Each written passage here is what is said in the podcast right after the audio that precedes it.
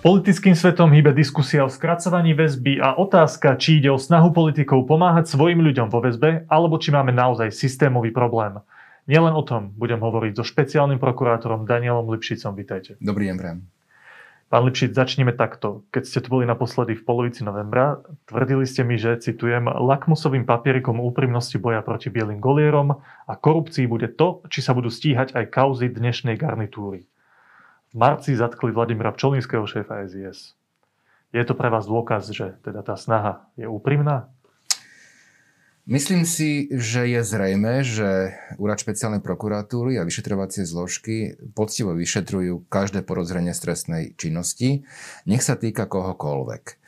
A to som vtedy samozrejme povedal, lebo takto vnímam. Je, je, je ľahké e, stíhať predstaviteľov bývalej vlády, ale lakmusový papier tej úprimnosti boja proti korupcii je, či sa stíhajú, pokiaľ porušia zákon aj predstaviteľi aktuálnej garnitúry. Takže ja si myslím, eh, že veľa eh, ľudí eh, z politiky nás nebude mať rado, ale my tam nie sme kvôli tomu, aby sme vyhrávali nejaký, nejakú, nejaké, nejakú súťaž krásy alebo popularity alebo obľúbenosti, ale na to, aby sme dôsledne aplikovali zákon. Ak je teda pravda, že to skúškou správnosti, že či to myslí aspoň orgány činné v trestnom konaní, prokuratúra aj súdy úprimne s bojom proti bielým golierom a, a organizovanej kriminalite to, že zatkli Vladimira Pčolinského, tak potom je tam ešte tá, ten politický rozmer. Politická reakcia na to, čo sa stalo, je rozporuplná. Nie je to také jednoznačné. Minimálne z tej politickej strany, ktorá moje blízko, vidíme rozhorčené hlasy alebo snahy o zmeny dĺžky väzby a tak ďalej. No a tak sa pýtam, že keď vidíte politickú reakciu na zatýkanie ľudí, ktorí sú blízko tejto garnitúry, ktorá je rozporuplná, je tá snaha, úprimná snaha orgánov činných v trestnom konaní dlhodobo udržateľná?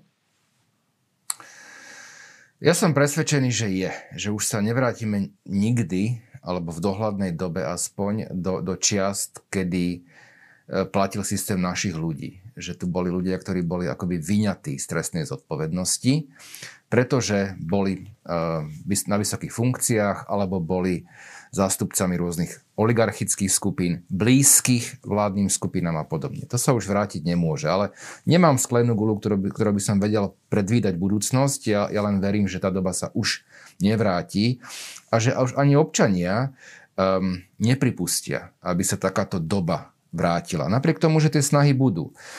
Ehm, vnímam, e, odkedy aj špeciálna prokuratúra stíha vysoko postavené osoby z politiky, z podnikania, z justície, obrovské tlaky aj na špeciálnu prokuratúru, aj na e, pracovnú skupinu vyšetrovateľov, ktorí sú na Národnej kriminálnej agentúre, snahu o škandalizáciu, snahu o také vyhrážanie dokonca až, že počkajte, keď dôjde k zmene, potom budeme stíhať vás. E, nie je to nič príjemné, určite ani pre mojich kolegov prokurátorov to nie je nič príjemné, ale musíme proste sa s tým naučiť žiť a nenechať sa tým nejakým spôsobom ovplyvniť a nenechať sa ani nejakým spôsobom do politickej diskusie zatiahnuť. Politici majú voľný ring, môžu mať tlačovky, môžu rozprávať v princípe čo chcú. My nemôžeme zvolať tlačovku a reagovať na tlačovku politika, to by nebolo ani správne, ani príliš múdre, e, pretože častokrát sa môže stať, že práve trestné veci, v ktorých budú aj politici, e, budeme, budeme mať v trestnom stíhaní. Keď ste hovorili, že cítite veľké tlaky, tak odkiaľ ich cítite? No, tie tlaky sú, e, myslím, v tej mediálnej sfére, kde je pomerne opakovane útočené na špeciálnu prokuratúru zo strany niektorých politikov, toto myslím, aj zo strany niektorých médií. A beriem na vedomie, že viete, máme, máme aj uh, viacerých obvinených v našich kauzách, ktorí sú vlastníkmi alebo spoluvlastníkmi veľkých médií. Takže beriem na vedomie, že aj médiá v tomto nejakú úlohu zohrávajú. A my sa tým nemôžeme nechať ovplyvniť. Musíme proste to zobrať ako súčasť reality. Pred chvíľou ste hovorili aj o tom, že sa určite necháte zatiahnuť do nejaké konfrontácie s tým politickým svetom, lebo mali by to byť oddelené svety, ten váš a ten politický. A preto, keď začnem tú diskusiu o kolúznej väzbe a skracovanie lehôd, tak najskôr to tak zarámcujem, aby to nebolo v tom politickom rámci. Lebo politici zrejme, zrejme majú záujem pomáhať aj svojim ľuďom, ktorí sa to skracovanie väzby týka. Platí to možno o strane Smer, možno o hnutí Sme rodina, keďže Vladimír Čolinský je v kolúznej väzbe. Ale poďme sa rozprávať o tom nepolitickom kontexte. Pretože aj odborníci, napríklad Slovenská advokátska komora, tvrdia, že bez ohľadu na tú politickú rovinu veci je táto téma relevantná a motivácie otvárať dĺžku väzby môžu byť aj poctivé. A Slovenská advokátska komora stojí za tým, že existujú dobré argumenty v prospech skracovania väzby. Tak prvá otázka pre vás, že viete aspoň keď sa bavíme o tom rámci tej debaty, viete uznať, že ľudia, ktorí hovoria o skracovaní väzby teraz, aspoň niektorí z nich, to myslia poctivo a bez politických alebo nečistých motivov? E, nechcem ja motívy hodnotiť, ale dám takú možno protiotázku. E, čím to je, že doteraz to nebola žiadna relevantná téma, téma skracovania lehôd väzby, pričom máme nastavené parametre väzby dlhé roky, minimálne od novej kodifikácie trestného práva, ale aj predtým tá väzba mala podobné parametre. A zrazu v roku 2021 sa to stane, alebo sa to dostane do centra verejného záujmu. A odpoveď tu je na túto vašu otázku. Včera tu sedel doktor Karas, predseda. Slovenskej advokátskej komory a hovoril, Slovenská advokátska komora v minulosti zákulisne hovorila a upozorňovala na to, že tá dĺžka väzby mala byť skrátená v porovnaní s českou legislatívou a tak ďalej. Teraz aj po samovražde generála Lučanského cítili, že aj na verejnosti je väčší priestor verejne tú tému vyťahnuť a rozprávať sa o nej. No v zákulisí možno, neviem, ja som do zákulisia nechodil, ale e, druhá rovina samozrejme je aj e, tá tragédia generála Lučanského, samovražda. Každý rok vo väzniciach, to advokátska komora určite vie, sa udeje niekoľko samovrážd. Myslím si, že minulý rok nejako neprekročil nejakú, nejakú hranicu minulých rokov. Takže to mi tiež príde ako neúplne e, principiálne zdôvodnenie, ale poviem ešte druhú vec k tomu. V poriadku, tá diskusia sama o sebe je legitimná, ale musí byť zaradená do takého nejakého širšieho kontextu.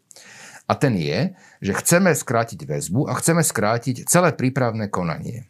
Aby to tak mohlo byť, tak musí byť prípravné konanie vedené menej formálne, bez takých práv, ktoré obhajoba v prípravnom konaní má, pretože také nemá ani v Českej republike, ani v Nemecku, ani v Rakúsku.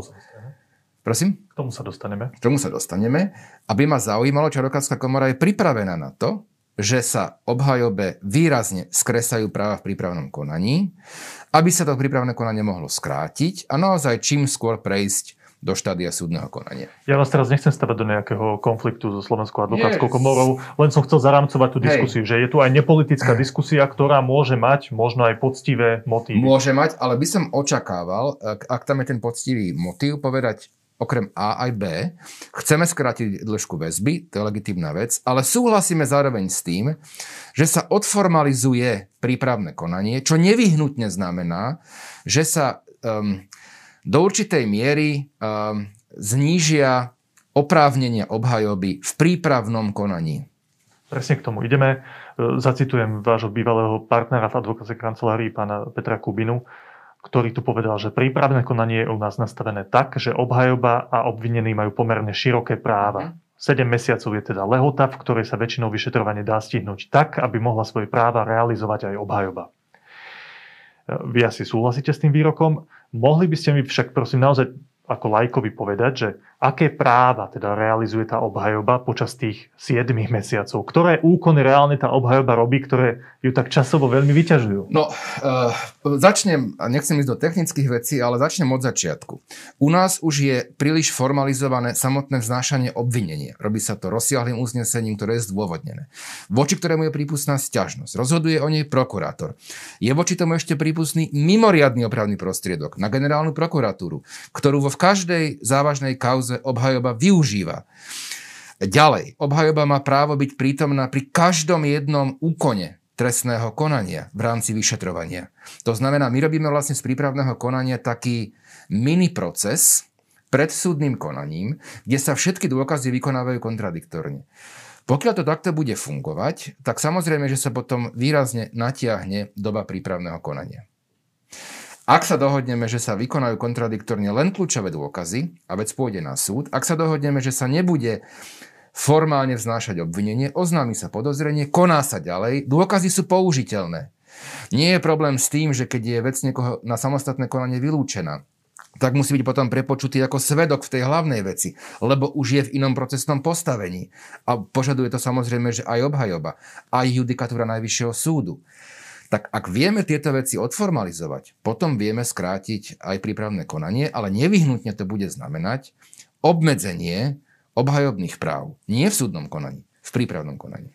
Vymenovali ste viacero vecí. Jedna z tých, ktorá zabera najviac času, keď to úplne laicky poviem, je, že sa znovu vypočujú všetci, všetky tie osoby, ktoré sú zainteresované v celej tej veci. To zabera najviac času, že vypočutie svetkov. A... Áno, že sa sústavne prepočúvajú, prepočúvajú e, osoby pred znesením obvinenia, po vznesení obvinenia, po vylúčení veci na samostatné konanie.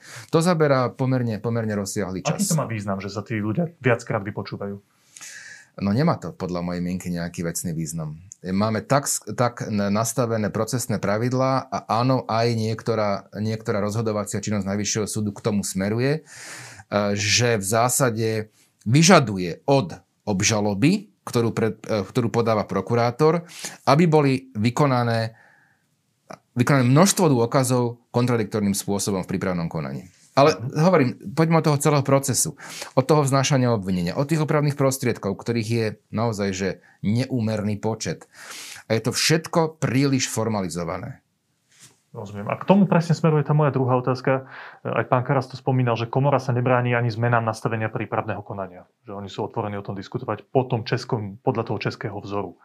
Takto, um, ja vám poviem ešte druhú vec, že ja neviem, či podľa českého, možno podľa nemeckého. Prečo, prečo hovoríme, že český model? Český model je... Ja, ja, možno ja, tá tradícia právna najbližšie k nám. Neviem, ja to ja neviem, ale, ale proste, ne, ako, OK, však ja nehovorím, že český model nie, ale prečo sa komora upína, alebo niekto, niekto len k českému modelu? Sú aj iné modely v zásade prípravného konania a treba zvoliť taký, ktorý bude najefektívnejší. Dobre, v poriadku. Pointou je, aby ten inštitút kolúznej väzby nebol zneužitý ale využívaný naozaj ako tá ultima ratio, ten krajný prostriedok. No ale otázka znie, keď ste to tak naviedli, že, že či je zneužívaný ten inštitút. No presne k tomu sa o chvíľku dostaneme. Iba otázka znela tak, ale zrejme ste už na ňu odpovedali, že ste otvorení takému riešeniu, že ak je prekážkou prípravné konanie, treba ho samozrejme celé zreformovať ano. a potom skracovať dĺžku väzby, ano. keby to bolo ano. súladené. Áno. V poriadku.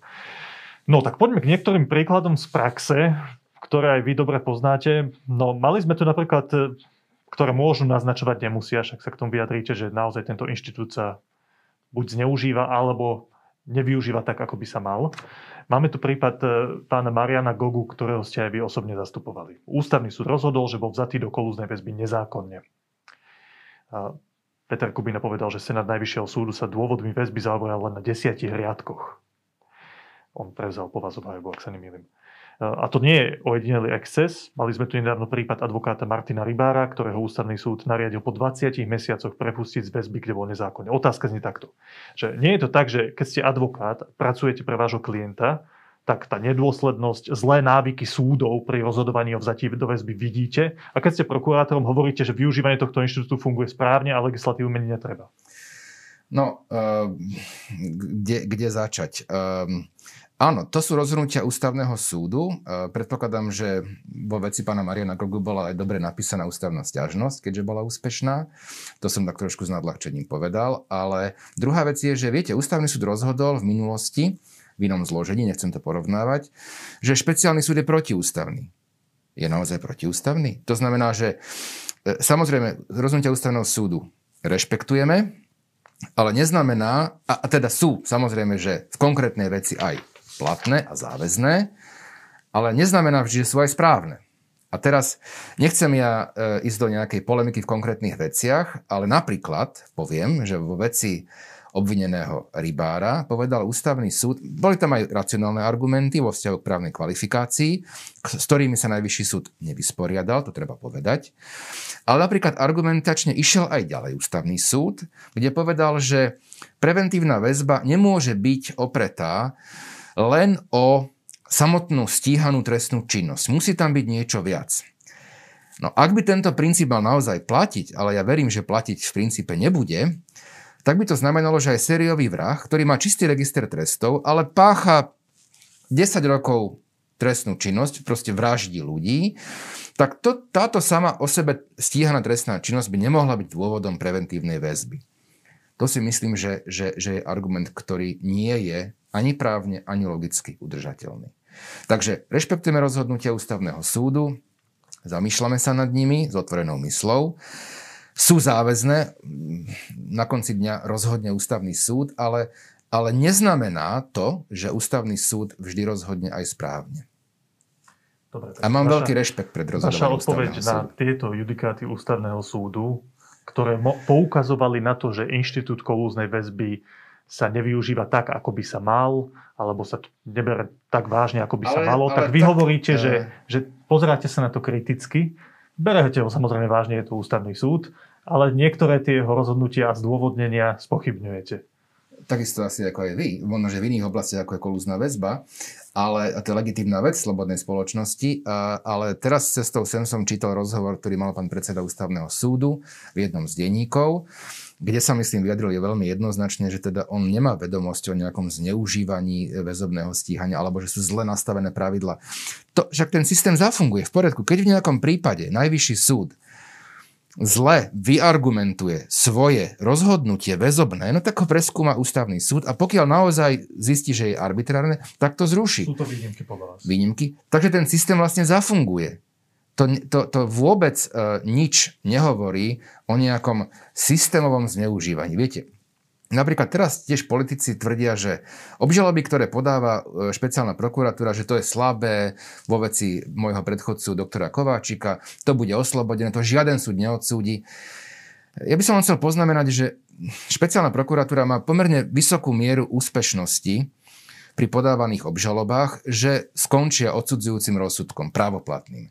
Tie rozsudky sú právoplatné, a neviem o jednom prípade za 15 rokov, kedy by boli prelomené v konaní o obnove konania.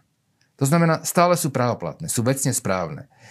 Takže mi to príde taká e, to, ak niekto do verejnosti sa snaží vštepiť, že tu nás sú nejaké slabé veci, nepodložené dôkazne, s ktorým ideme na súd a tam to určite skončí zle, e, tak e, aby nebol prekvapený.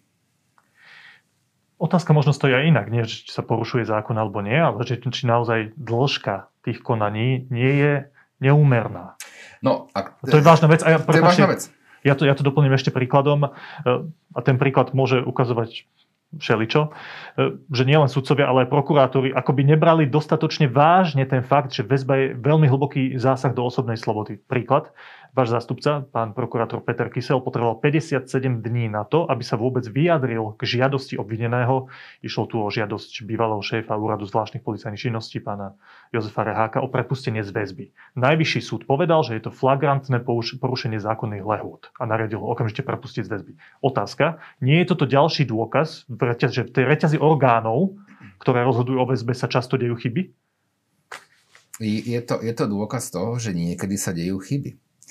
Pri enormnej záťaži prokurátorov, a toto bola samozrejme, že chyba, nikto to neobhajuje, že, že, že, že ten návrh, tá žiadosť o prepustenie nemala ísť na súd skôr. Samozrejme, že mala. A uvedomuje si to aj, aj, aj kolega Kysel. Bolo tam viacero faktorov. Jeho enormná zaťaženosť, bolo to ešte pred môjim príchodom na špeciálnu prokuratúru. E, plus samozrejme to, že v tom čase viacerí prokurátori, aj tí zastupujúci, ochoreli na COVID Proste bola to súhra pomerne nešťastných okolností, ale naozaj skôr výnimočných. A samozrejme, že to bola chyba. A teraz to poviem tak možno, že frázovito. Kto robí, robí aj chyby. Máme dnes na špeciálnej prokuratúre 10 neobsadených miest prokurátorov. To je skoro tretina úradu. Pracujeme pod enormným tlakom časovým, závažnosti kaos a potom samozrejme, že aj rôznych, rôznych útokov.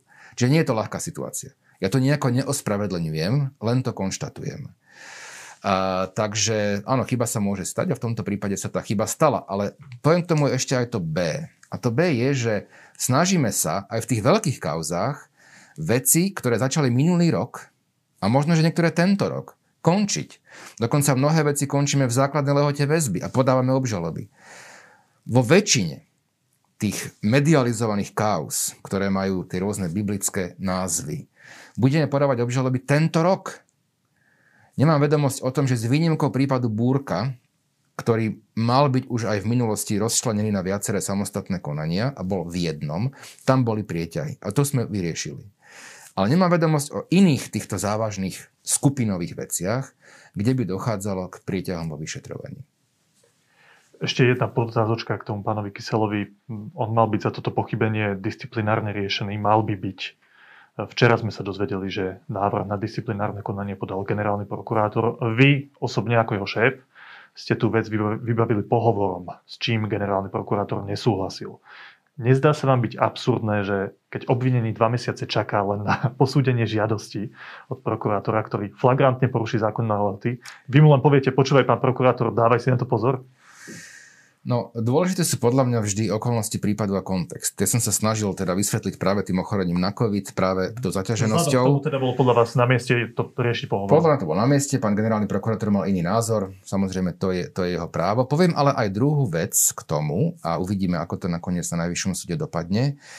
Vo viacerých predchádzajúcich prípadoch, prípadoch bola, bola situácia, že boli spôsobené prieťahy pri rozhodovaní o väzbe ktoré konštatoval či Najvyšší súd, či Ústavný súd. Ale toto rozhodnutie je prelomové v tom, a nebolo ani jednohlasné tohoto Senátu, že s týmito prieťahmi bolo spojené prepustenie z väzby. Doteraz vždy prieťahy v rozhodovaní o väzbe mali za následok možnosť finančného odškodnenia toho obvineného, ale nie prepustenie z väzby. A ja pevne verím, že trestnoprávne kolegium ujednotí v tomto judikatúru a povie teda, že čo má byť následkom porušenia práva na bezprieťahové konanie o väzbe. Prečo je to pre vás dôležité? Viete, e, nie, nie, e, vždy, vždy e, niekedy advokáti hovoria, že každá procesná chyba má za následok, že celá vec spadne. Že teraz to je taká obľúbená doktrína ovocia otráveného stromu a keď je nejaká malá procesná chyba, tak znamená, že všetko, čo nasleduje potom, je procesne nepoužiteľné.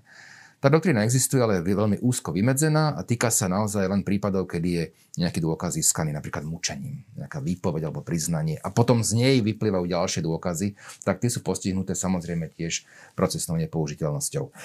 Ale neznamená, že každé porušenie, aj čo drobné nejakého práva, znamená automaticky napríklad prepustenie z väzby. Ten následok môže byť úplne iný od orgánov činných v trestnom konaní v zákulisí keď bola diskusia o tom skracovaní väzby a tak ďalej v takom pri širšom kruhu, e, pri okruhom stole, zaznel argument, že, že tá dlhšia väzba je potrebná aj kvôli vysokej administratívno-technickej záťaži orgánov činných v trestnom konaní a, a zmena dĺžky väzby by, by ohrozila vyšetrovanie. Tým, že sa robí strašne veľa tých formálnych úkonov. To, čo ste spomenuli, to, to, že ako je formalizované to prípravné konanie. Uh, ale keď niekto takéto niečo povie, z radou polície napríklad, tak sa to zdá byť ako absurdný argument, že dáme na väčšiu váhu nedostatky štátneho aparátu na úkor osobnej slobody. Čo by na to?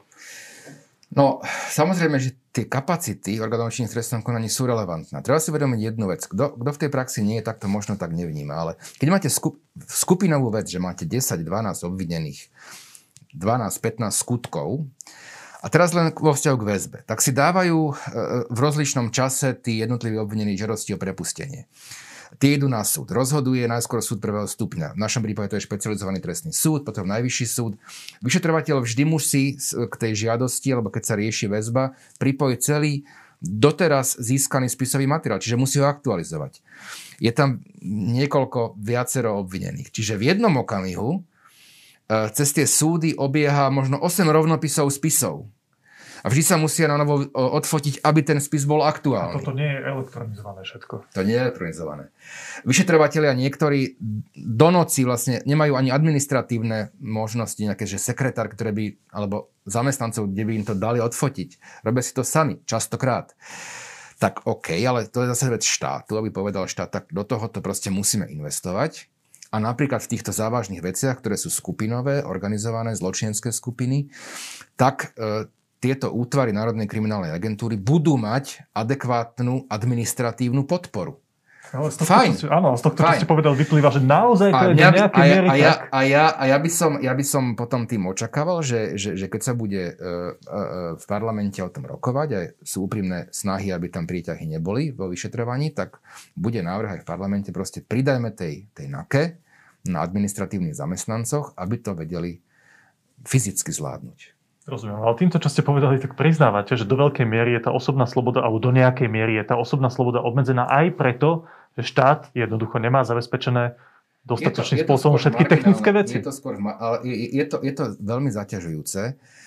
Znovu hovorím, že štandard v prípade žiadosti o prepustenie z väzby je taký, že ako náhle žiadosť príde a vyšetrovateľ doručí na prokuratúru spisový materiál, niekedy je veľmi rozsiahly, to je 20 zväzkov napríklad, tak v princípe obratom v priebehu niekoľkých dní sa žiadosť posúva na súd, pokiaľ jej prokurátor nevyhovie. Úplne na záver sa vás opýtam takú širšiu otázku, ktorú som včera položil aj šéfovi Slovenskej advokátskej komory a zaujímavé na ňu odpovedal. Keď vraždu Jana Kuciaka vnímame ako taký zlomový moment, taký dejinný, v dopite, minimálne v tom dopite verejnosti po spravodlivosti alebo právnom štáte. Kde sme podľa vášho názoru od tohto zlomového momentu teraz? Napredujeme ako štát a spoločnosť v duchu toho dopytu po spravodlivosti? Alebo stagnujeme? Už opadla tá emócia, sme niekde v strede? Alebo to úplne opadlo a blúdime v tom hľade po spravodlivosti? Aký je váš názor? No, neviem odhadnúť a ani nechcem odhadovať, na to nie som ani kompetentný, nálady verejnosti, aké sú dnes vo vzťahu k tomu dopytu po spravodlivosti. Sa pýtam na Ale čo môžem orgánov. ja povedať, áno, za nás, tak, tak určite za, za prokurátorov úradu špeciálnej prokuratúry môžem povedať, že my napredujeme a napredovať budeme. Keď som sa to pýtal pána Karasa, tak on povedal, že nie je pochyb, že sme urobili veľký krok vpred, ale má obavu, že si vyberáme skratky a krajine hrozí frustrácia. Narážal na to, že možno niektoré tie postupy, keď vidíme, že tuto boli tí zločinci, ktorí boli spojené aj s nejakou vládnou garnitúrou, tak teraz sú vo väzbe a sú riešení aj súdne, tak možno aj nejakým nadužívaním väzby alebo zneužívaním väzby si robíme skratky musíme striktne postupovať zákonne, bez ohľadu na to, ako sa pozeráme na tých ľudí, ktorí v tej väzbe sú. No a on sa obáva, že tým, že sa to celé môže otočiť proti nám. Keď nerešpektujeme zákon vo všetkých potrebných kategóriách, tak sa to môže otočiť proti nám. Vy, vy toto nevnímate? No tá premisa je chybná. Že sa väzba nadužíva, že sa porušuje zákon. To je proste chybná premisa. To, že v jednotlivom prípade povie ústavný súd, zo svojho uhla pohľadu, že napriek tomu bolo, bolo to slabo zdôvodnené, fajn, to sa stalo vždy, aj v minulosti, to nie je problém.